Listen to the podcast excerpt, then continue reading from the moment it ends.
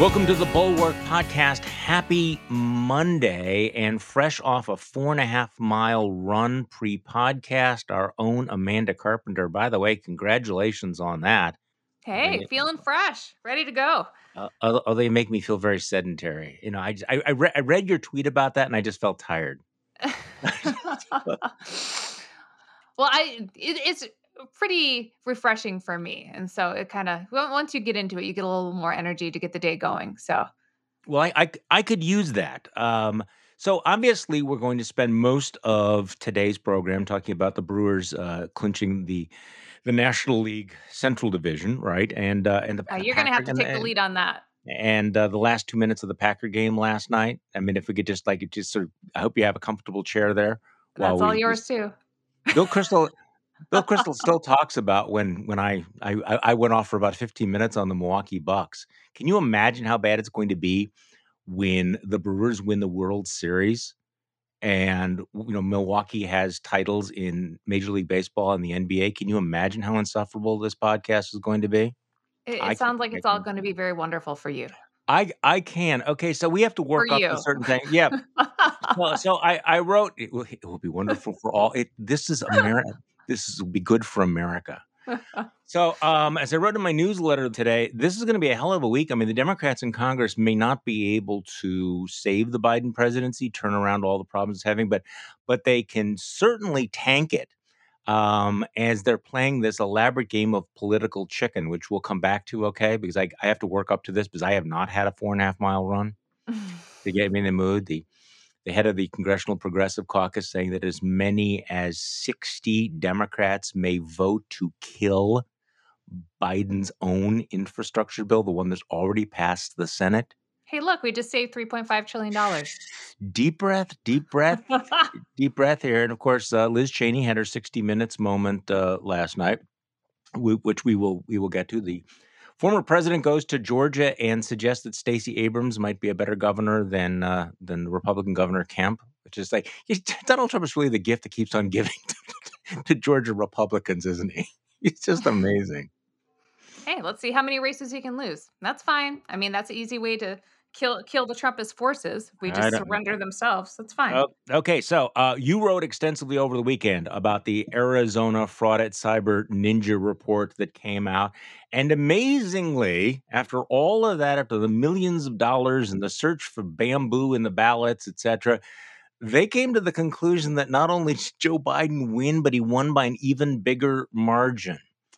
And you had a number of Republicans who were suggesting, okay, now it's time to put this behind us. Uh, the election's over. We've done this three or four times.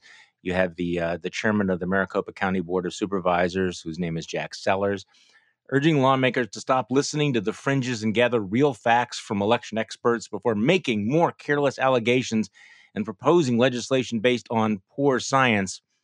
Well, fat chance of that, wasn't there? No, this Um, whole charade. I mean, I've just got to tell you.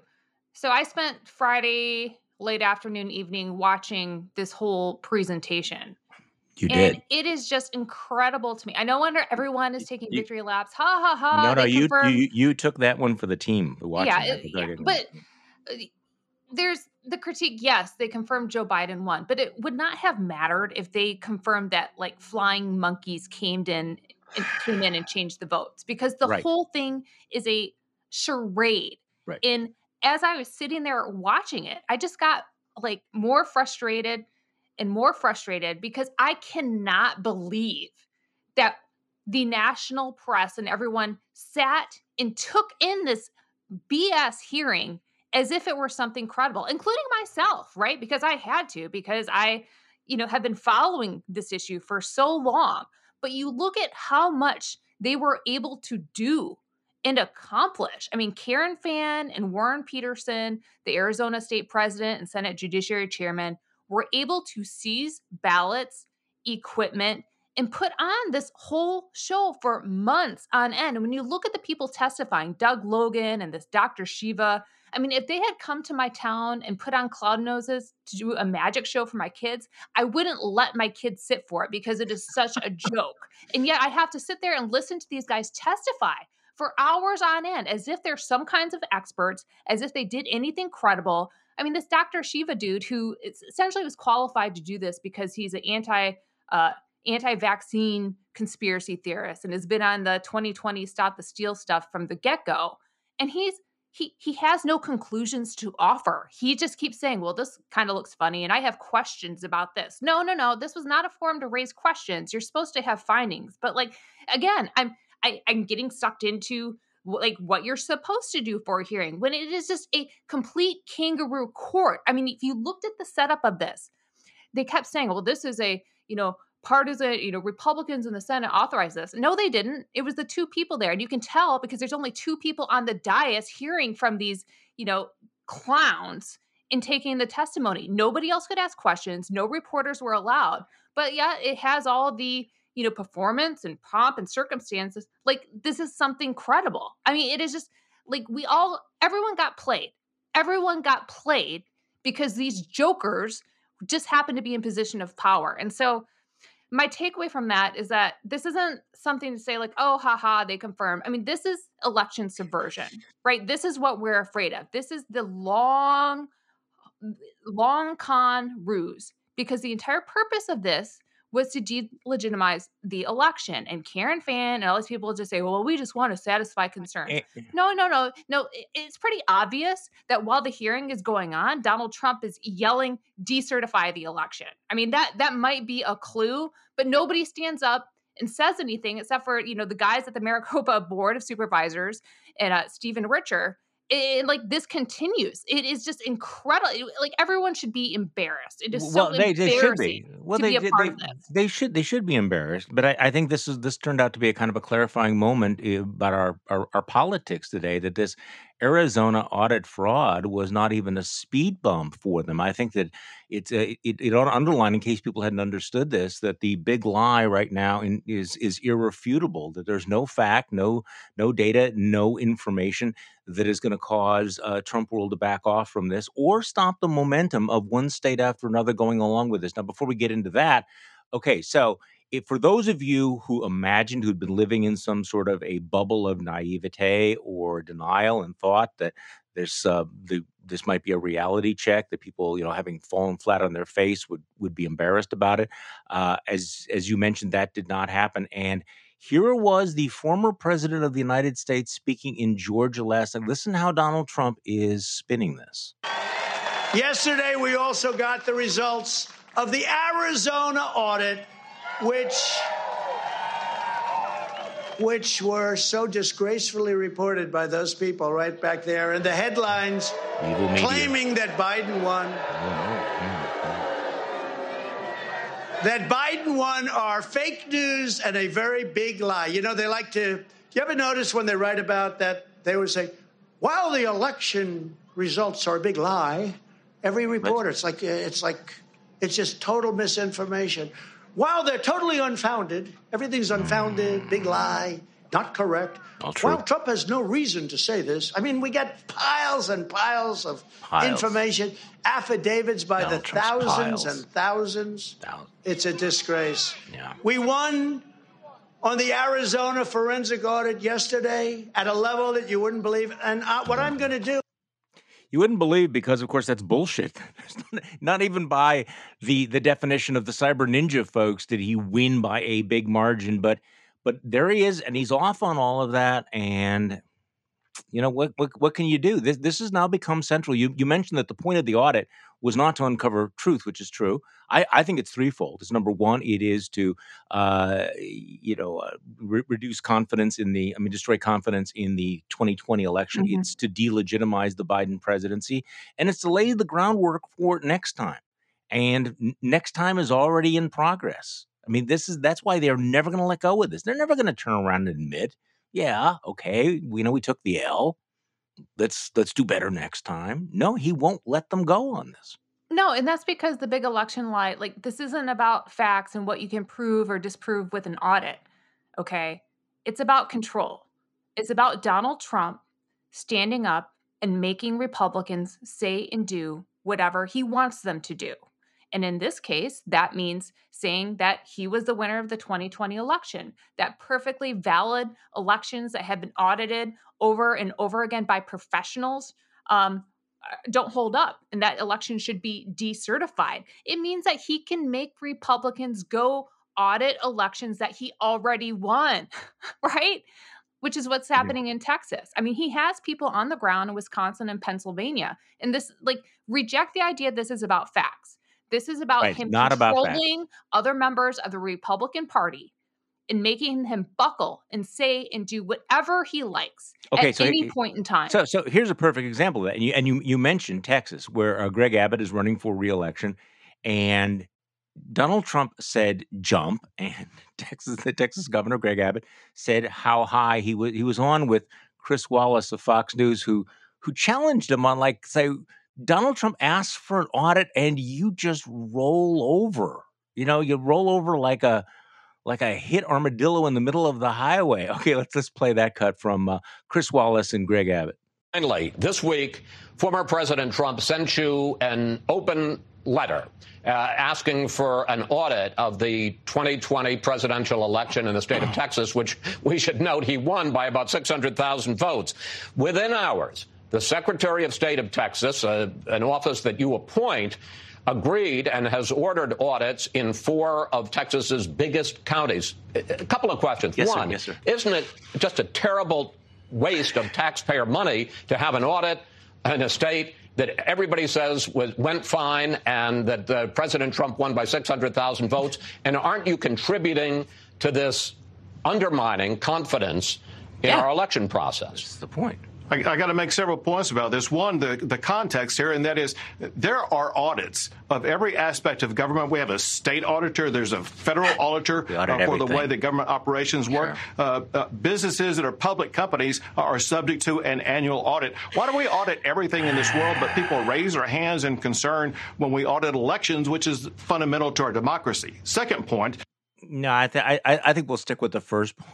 It's just the, mm. yes, we audit everything. What's the big deal? Why would you raise your hand about this? Well, because it was such an obvious money time wasting act of toadyism, Governor Abbott. Yeah, listen, so some audits are okay. Those happen after election, but they're run by professionals. They have standards. What is happening now? We have to like get rid of the audit word when Donald Trump is calling for these partisan investigations meant to delegitimize the elections. I mean, again, these are acts of election subversion at this point. Uh, Joe Biden was inaugurated nine months ago. It's over. There's no reason to reopen this except for the fact that Donald Trump wants to keep the big lie going. I mean, this is what he has done since you know, forever. This is another investigation into uh, Barack Obama's birth certificate. This is another investigation that he wanted into Joe, Bi- Joe and Hunter, Hunter Biden activities in Ukraine. I mean, this is just the stuff that he does. He's always been obsessed with these sort of BS, um, politically driven investigations to smear people. And in this case, he's smearing uh, the voters. They're smearing election officials. I mean, look at the real damage that was done to the people who actually make this process work. I have so much respect for the people in Maricopa County who stood up for the elections Right. process. Stephen but guess Richer. what? Will mm. they will they ever get an apology? No, they still get death threats. Okay. The Republican chairwoman of the party there, Kelly Ward, is just talking endlessly about why it should still be decertified and campaigning against these good, upstanding election officials. And because of what she did, because of what Karen Warren did, because of what uh, Warren Peterson did, that pain is going to spread to good, upstanding people in Texas, Wisconsin, Pennsylvania, Georgia, and wherever else. You know, it's interesting how this has become kind of the the, the way of tribal the the method of tribal signaling, um, even even outside of Arizona. So you have the uh, genuinely deplorable former governor of Missouri, Eric Greitens, who's running for U.S. Senate. And yeah, I mean, here, here's a guy who what was he accused of doing? Tying up his mistress and taking Tying up and of- blackmailing some woman. Yeah, well, he was also Great. ripping off Kimberly some bed. Guilfoyle wants to fundraise for him. The guy was the, the guy was so deplorable that he was abandoned by his own fellow Republicans and forced to resign in complete disgrace as governor. And yet he's he's running for Senate, and he thinks that he can shoehorn his way into the, the nomination by being Trumpier than thou. And the way he's doing it is by he's hanging out with the Arizona folks, saying that yes, we should absolutely decertify Arizona. So he he actually put out a statement uh, about that and he's been meeting with uh, some of the Republican legislators from from Arizona, and and so even though there's this report that says that Joe Biden won again, you got guys like Eric Greitens who are are showing their fealty to Donald Trump. Back to your point about saying whatever he he tells them to say, and I don't I don't know that it's going to work for him in in Missouri, but it is interesting. And then of course you have that legislator. You saw this over the weekend. This uh, congressional candidate, not a legislator, congressional candidate in uh, Virginia named Jerome Bell. I did. Th- th- read that the, one. This is his tweet. Audit all 50 states arrest all involved, try all involved, convict all involved, execute all involved. Hashtag Maricopa County fraud. Seems like a reasonable fella. What do you think? Yeah, he's pretty much on message with Josh Mandel, who's also mm. calling for all yep. the elections to be audited and ultimately decertified because. Yeah, right? The, the, executing all is an interesting touch. It's like, okay, I need to up the ante. I'm just convinced that that there's the we, it, it is like a meth. It is like a meth ring. You have to constantly give out the stronger stuff. So, okay, it's not enough. Why, why, don't we think he like? Yes, to the meth thing, and maybe he's just appeasing the base. But I, I'm going to take him at his word. You write that on Twitter in all caps, and you hashtag specific people. That that's a direct threat. Like I am not willing to downplay this and say, oh you know, he's just handing out red meat to the base. Like this is very serious. The yeah, fact that someone can and it stays up on Twitter, right? I haven't seen it be taken down by now. But after all the talk that we've had about January 6th and violence spreading on social media, nobody's doing crap to slow this down or say, "Hey, maybe the, maybe that's not even a good idea." You know, talking about executing executing people. Well, this is how, and I'm sorry to use a word that I think has become really overused, but this is how you normalize political violence.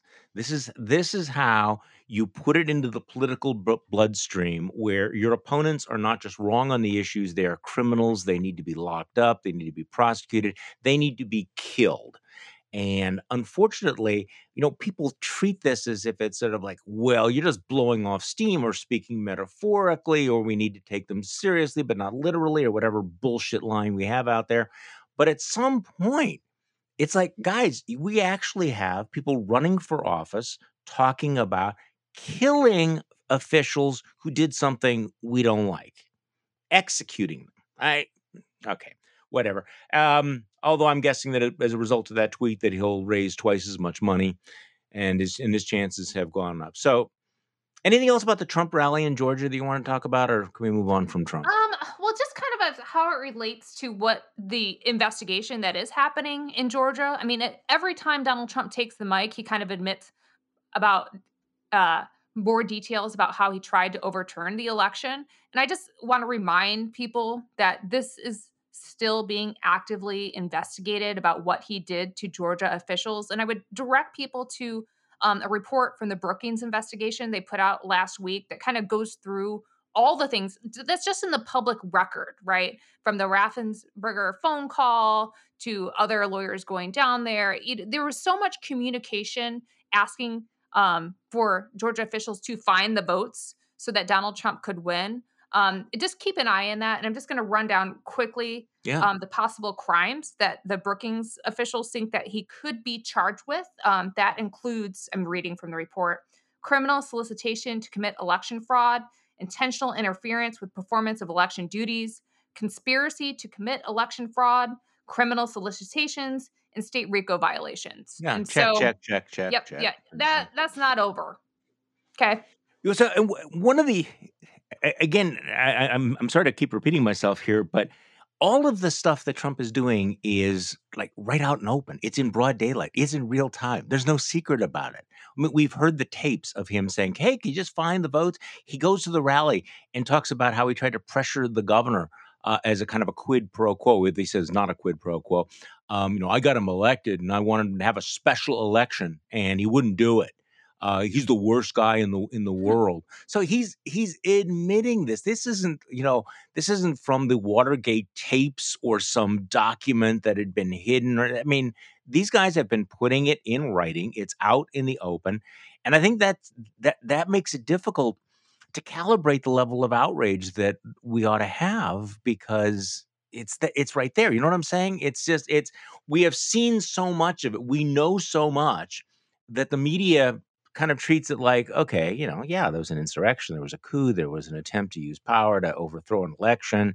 You know, give me something new. Yeah, it's definitely it's too much to process, right? There's there's too many ways that he tried to overturn the election Right. that led to the violence we saw on January 6th. And you know, I hate to keep returning to my favorite subject, which is the January January 6th committee, but that has a way of focusing the public attention on everything that happened. I mean, Yeah. just go back to the testimony that we heard from the police officers. That focused the mind, at least for a few days, as to what happened. And we have to have some kind of narrative about all the things that transpired from November to January. I, I do have hope for that um, because it, it- it's just so much to process. And that may be our only shot to get everything focused in one report that will take, you know, maybe a week or two of national news coverage going in that, you know, maybe that will happen next year or sometime um, before the midterms. I don't know.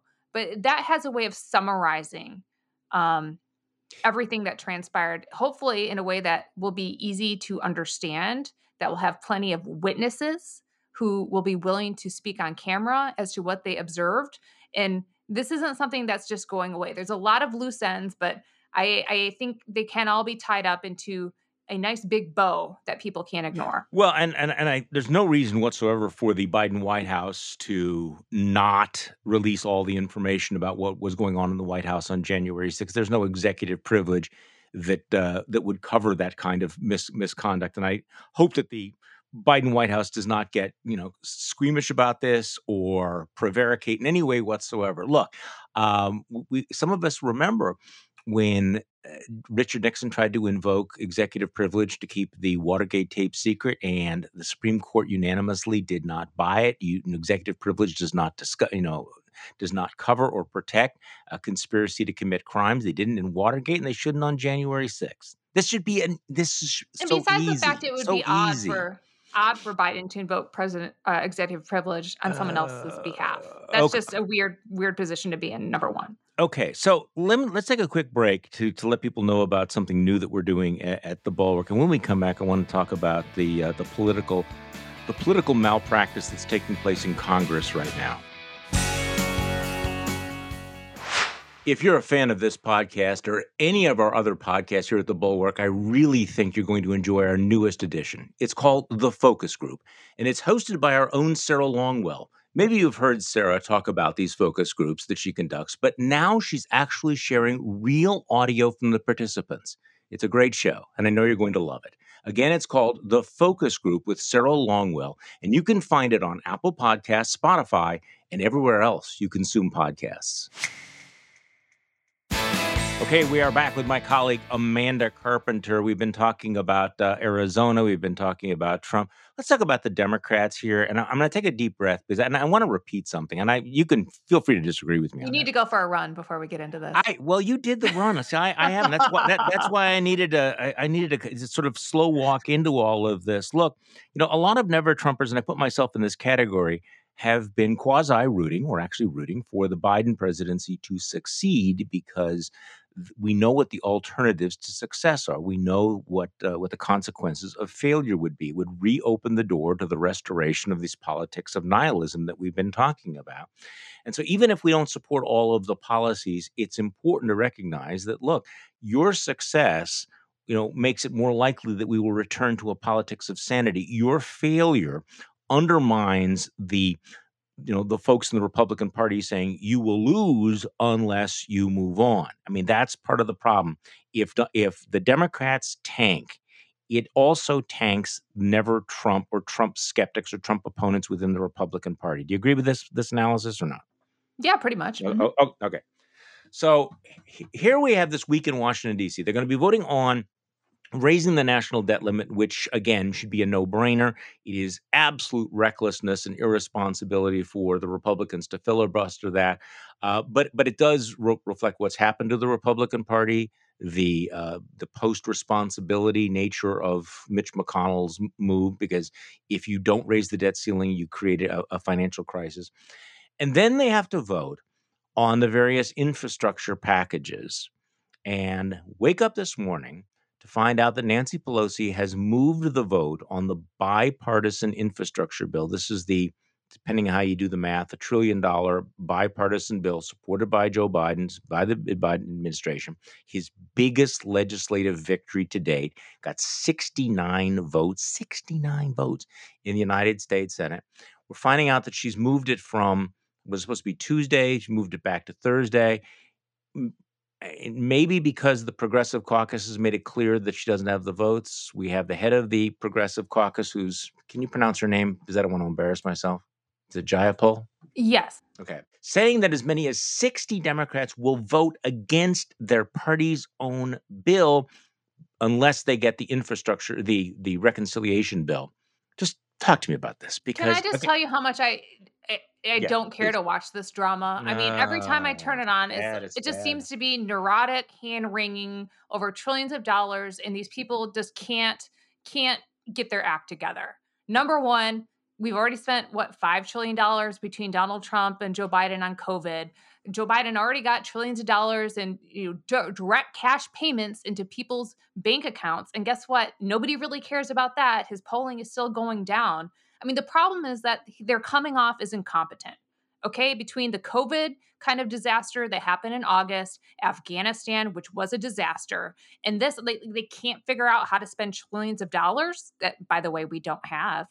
Um, I just like, I, I watch this and just like, get your act together, people. And primarily because I agree with you that Joe Biden has to be successful in order to beat back these anti democratic forces in the Republican Party. And like, you're spending months and months trying to, like, you don't even have a number for this thing. And you have people crying about, well, if we don't vote for this first, I can't get to that second. Meanwhile, you have something that passed the Senate with 69 votes. Like, do you guys not know how to take a win? It is unbelievable to me. Take a win. Eh, yeah, I- eh, you're on the one inch line. All you have to do is pass the bill that's already been passed, and then you move, move on to your other bill. So I understand. Look, I understand negotiations and back and forth. And I and I understand that that you have some progressives who genuinely believe in what's in that package. And I'm, I'm not I'm not questioning the sincerity. I'm questioning the wisdom of their tactics here. And that if if they're that confident that this is good public policy, then let it stand on its own and push ahead with it. Don't vote against something else that's good because don't let the this is almost a perfect example of letting the the uh, the good the, the perfect be the enemy of the good. You don't vote to kill your own package because the real problem, the, the real possibility here, is that in this game of chicken they'll end up getting nothing, absolutely nothing. Or they And- do get so- something and everyone's so demoralized by it, they think they've got nothing. And so Well, see- whatever victory you had just looks like crap. Well, that's the other thing. So at this point, instead of triumphantly saying, look, we got a trillion dollar infrastructure package through with this bipartisan vote, with a big legislative victory, this is exactly what Joe Biden said he was going to do. People like spending money on, on, on bricks and mortar. Instead of being able to celebrate that, there's a possibility that they might get that.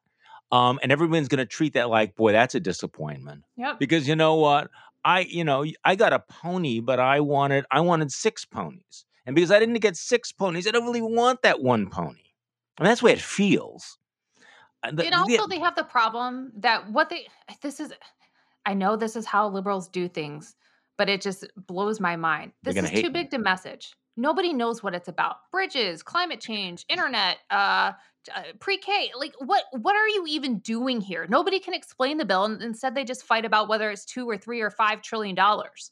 right and there look there are some good things that i would i would support but also it's like look this is right now very much the politics of the possible the art of the possible and are you going to kill your own bill in order to push the three and a half trillion dollar reconciliation bill through the House when you know or ought to know by now that it's not going to pass the Senate? They, I mean, I'm sorry, you may hate Joe Manchin or Kyrsten Kyrsten Sinema, but they have made it very clear they are not backing this. Now, maybe this is just this elaborate kabuki dance where they're negotiating, and fine, they'll work they'll work it out at some at some point.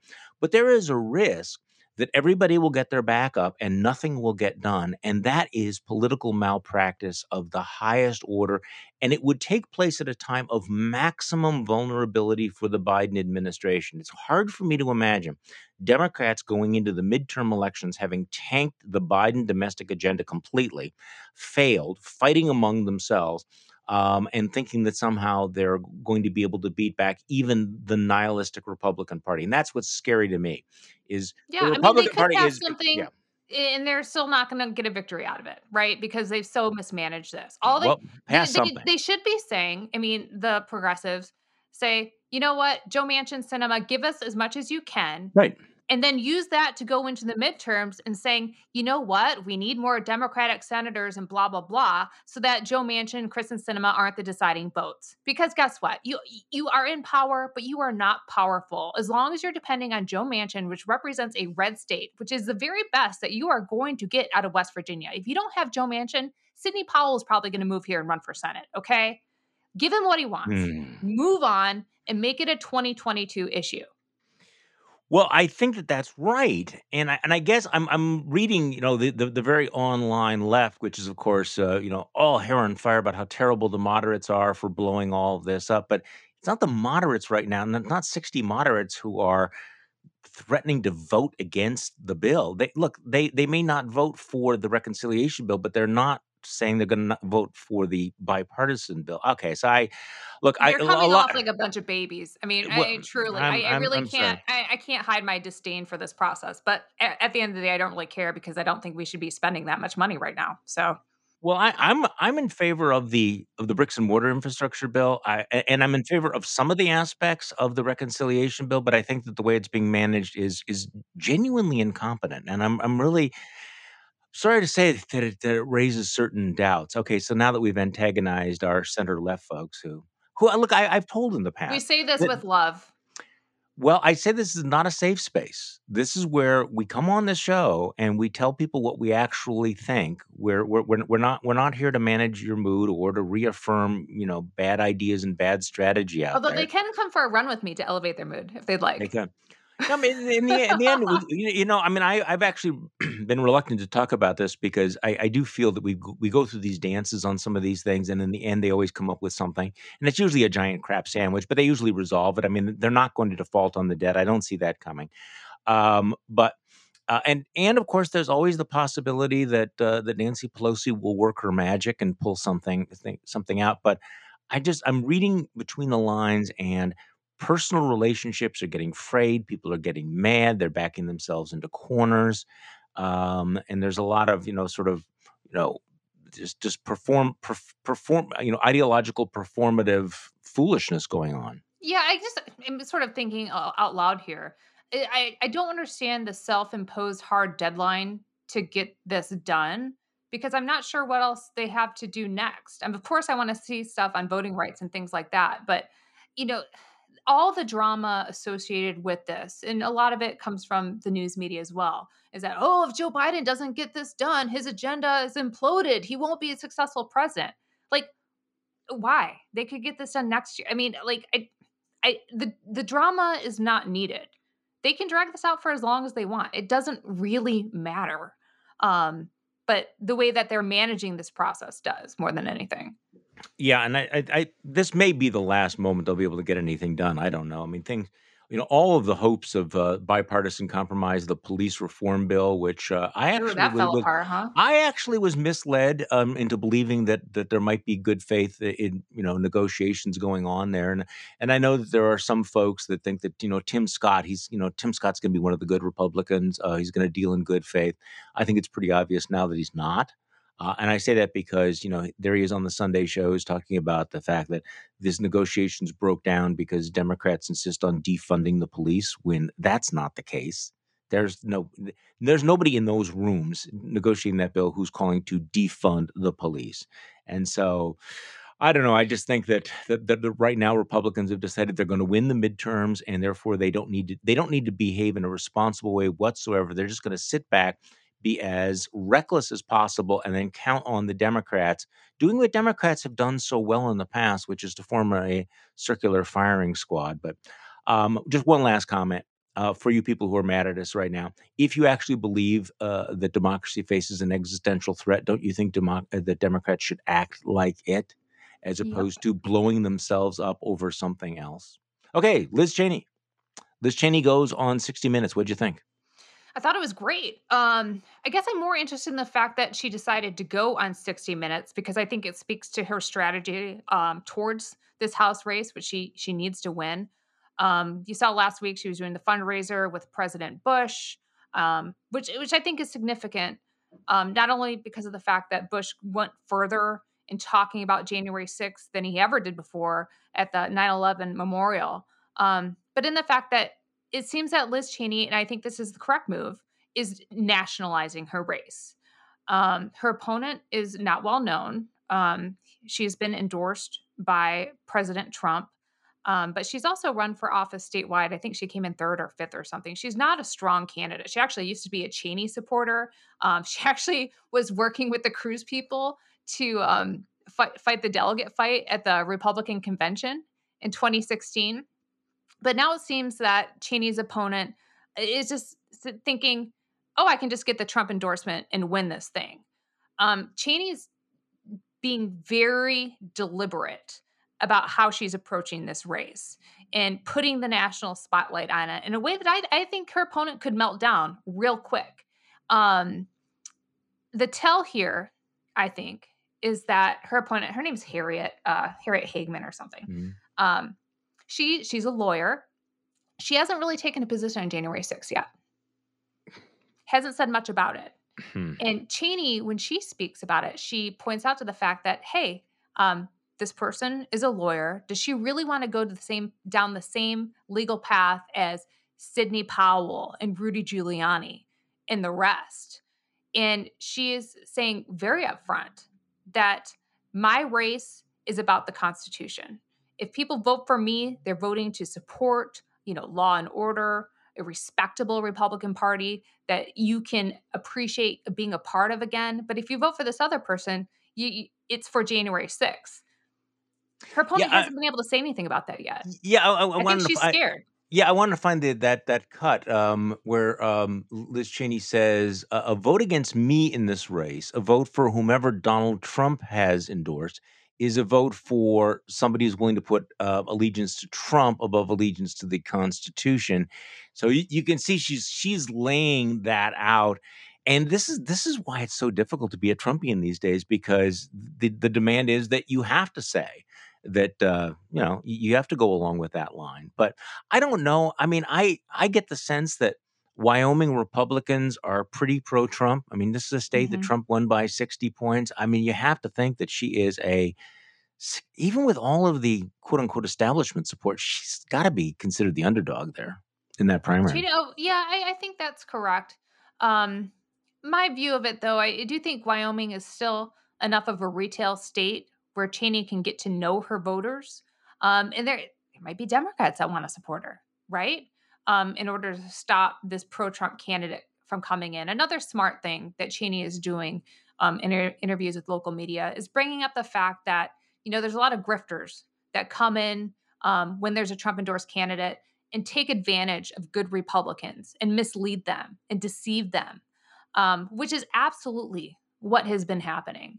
And so I, I think it's it's smart, um, and, and this race should be nationalized, right? Because if Liz Cheney well, can find a way to speak to Republican voters and eke out a reelection win, I mean, that'll be important because we need someone who is trying to do this. And at the same time, um, giving people like Kevin McCarthy no room um, over what he did after January 6th and, and the way that he rehabilitated Donald Trump and brought him back from the dead and declared him leader of the Republican Party once again. I think it's, I agree with that. And I think it's even bigger than that. Um, and this was pointed out during one of our Slack discussions, Bulwark Slack discussions last night. So uh, Wyoming only has one congressional seat. Mm-hmm.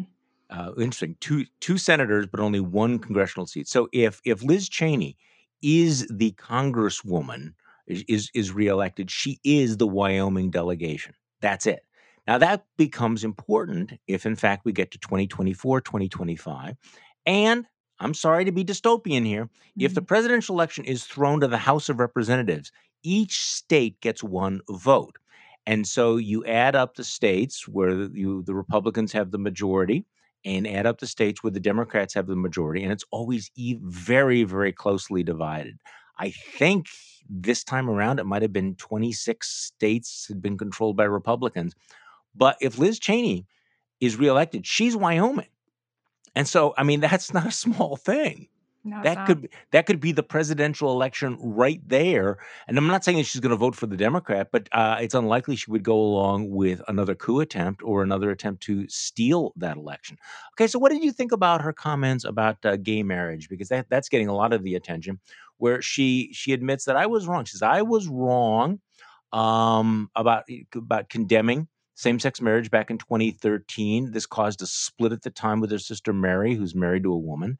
Uh, and Liz Cheney's now saying that the sisters are reconciled. I love my sister very much. She's changed her mind. What do you think about that? Yeah, I watched that. She seemed pretty anguished about it.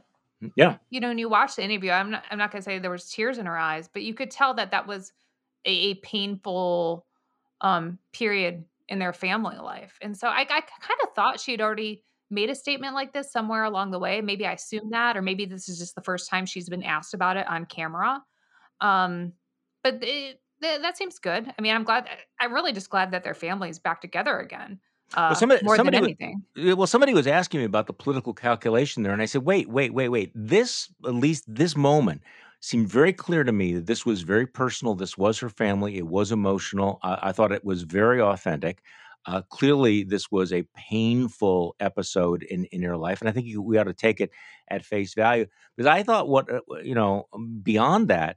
Uh, Liz Cheney was not bending. She was not tacking to the left. She was not mm-hmm. changing her positions, even when they're grilling her about waterboarding. I mean, they're going all through it. It's hitting her, and she and she is rock solid. This is the only area where I think you saw her say, "No, I've I've changed my mind." And you're right. I'm looking at the video while you're talking, and I don't know that she actually has tears in her eyes, but this was very, very emotional. So I, I'm, I think this was a real rather than political move on her. I mean, real as opposed to politically motivated move. Yeah, I do too. I gotta say, what was frustrating about that interview is really what Lesley Stahl was doing. And this happens to all Republicans who sort of yeah. come out against Trump, is that they they make them go through the list of like, let's see where you really are on waterboarding. Of course, Liz Cheney, like, yes, like it she she hasn't backed down from that. It was an unfortunate period during, you know, the war that that happened, but you know, she hasn't changed her mind on that. And it's just like, you know, the death and I see this like with Adam Kinzinger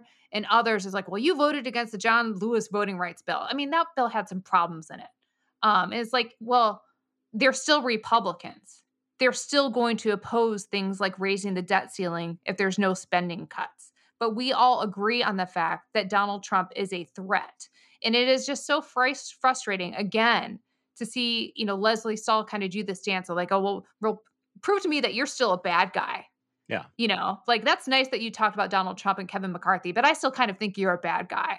It's just like I'm just so sick of it.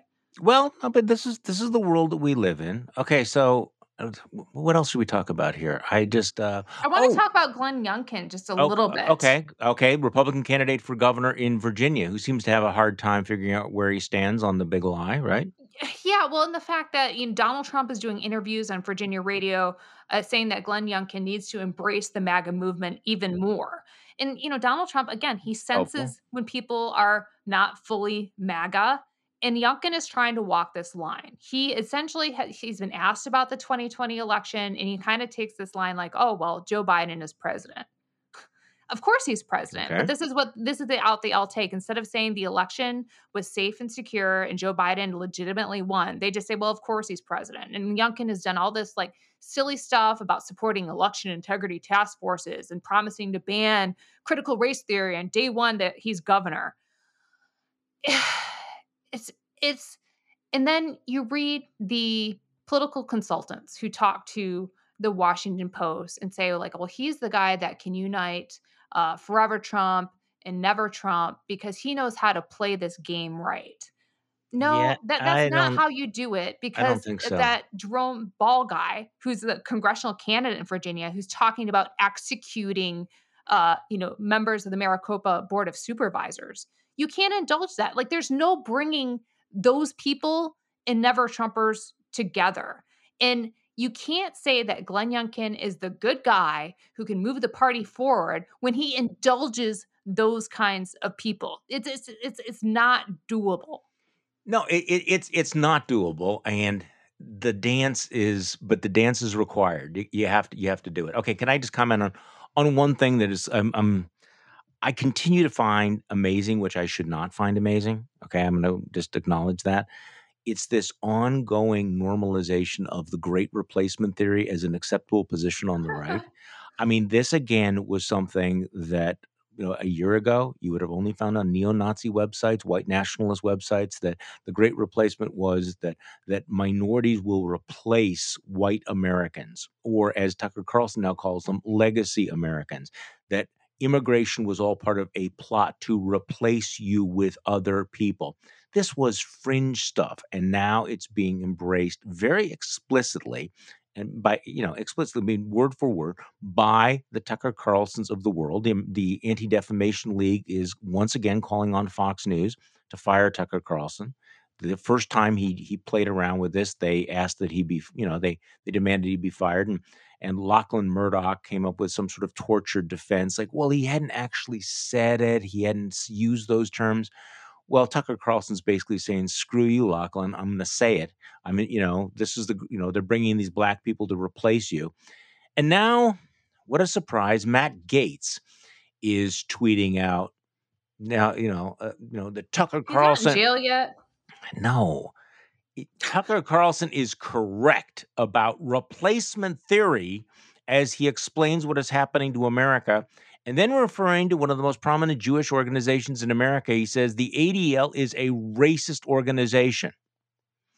So, this is how you normalize raw bigotry. And you'll notice the crickets, no other Republicans are pushing back against this. This is something I never thought I would see in my lifetime. So this is what the ADL said. Um, for Tucker Carlson to spread the toxic anti Semitic and xenophobic great replacement theory is a repugnant and dangerous abuse of his platform. If it somehow was not clear enough before to the executives at Fox News that Carlson was openly embracing white nationalist talking points, let last night's episode be a case in point. Um, so apparently, Carlson is on Megyn Kelly's new, I don't know, online show, whatever. Fun. And Megyn Kelly asked Carlson how he felt when, sure enough, the ADL comes after you. The ADL, Carlson said, laughing, "Fuck them." So this is great. This is this is this is the state of our discourse right now. Yeah, I mean, I, Tucker's going to continue saying whatever he wants as long as he has the ratings. I mean, it's pretty clear to me the Murdochs don't care as long as they're making raking in the money. As long as Tucker has the ratings, he's fine. If he takes a tank, well, then maybe things would change.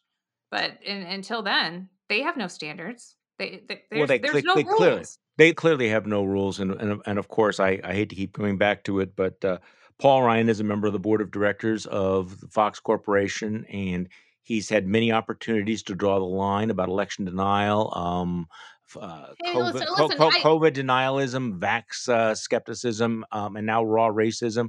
And apparently, that three hundred thousand dollar check is, uh, well, bought his acquiescence. Yeah, I mean, listen, I want Paul Ryan to do stuff. I also would like other people at that network to do something. I mean, Fox News is not just Tucker Carlson.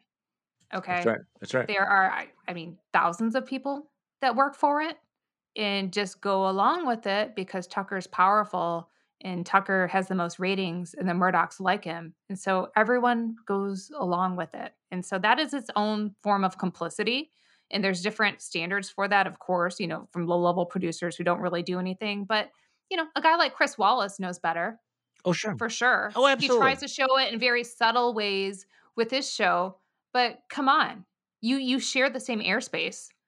Well, and you also know what's going on here is that they're looking over their shoulders and they're seeing, uh, you know, competition from even more extreme outlets like Newsmax and OAN, and they know that if they dump Tucker, uh, MAGA world will, you know, rise up, hair on fire, and attack Fox News even more than they are right now, and that they might be outflanked by the crazies. I but mean, I sort of view some of the other people, like a Chris Wallace, um, if I'm being straight up, when we had conversations about people in the Trump administration and generals who knew better but didn't speak out, I mean, there was a lot of people who were set for life. set for life, have a lot of money in the bank, will be comfortable. Their children have gone to college. They're safe and comfortable. And they could have done the right thing and taken a stand. And here, here's what I saw, and I won't stand for it. That doesn't just apply to people in government.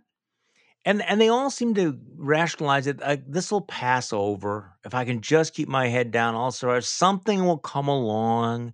Some something will happen. Somebody else will take a stand against the racism or somebody else will take a stand against trump. And and I, I i don't need to put myself out there because i'll let somebody else take care of this. And guess what? It's not working out. It's not happening. Nope they're getting rolled. Getting they are, rolled Amanda Carpenter, thanks so much for coming on the podcast after your epic run this morning. I appreciate it. Thank you. And thank you all for listening to today's Bulwark podcast. I'm Charlie Sykes. We will be back tomorrow and we will do this all over again.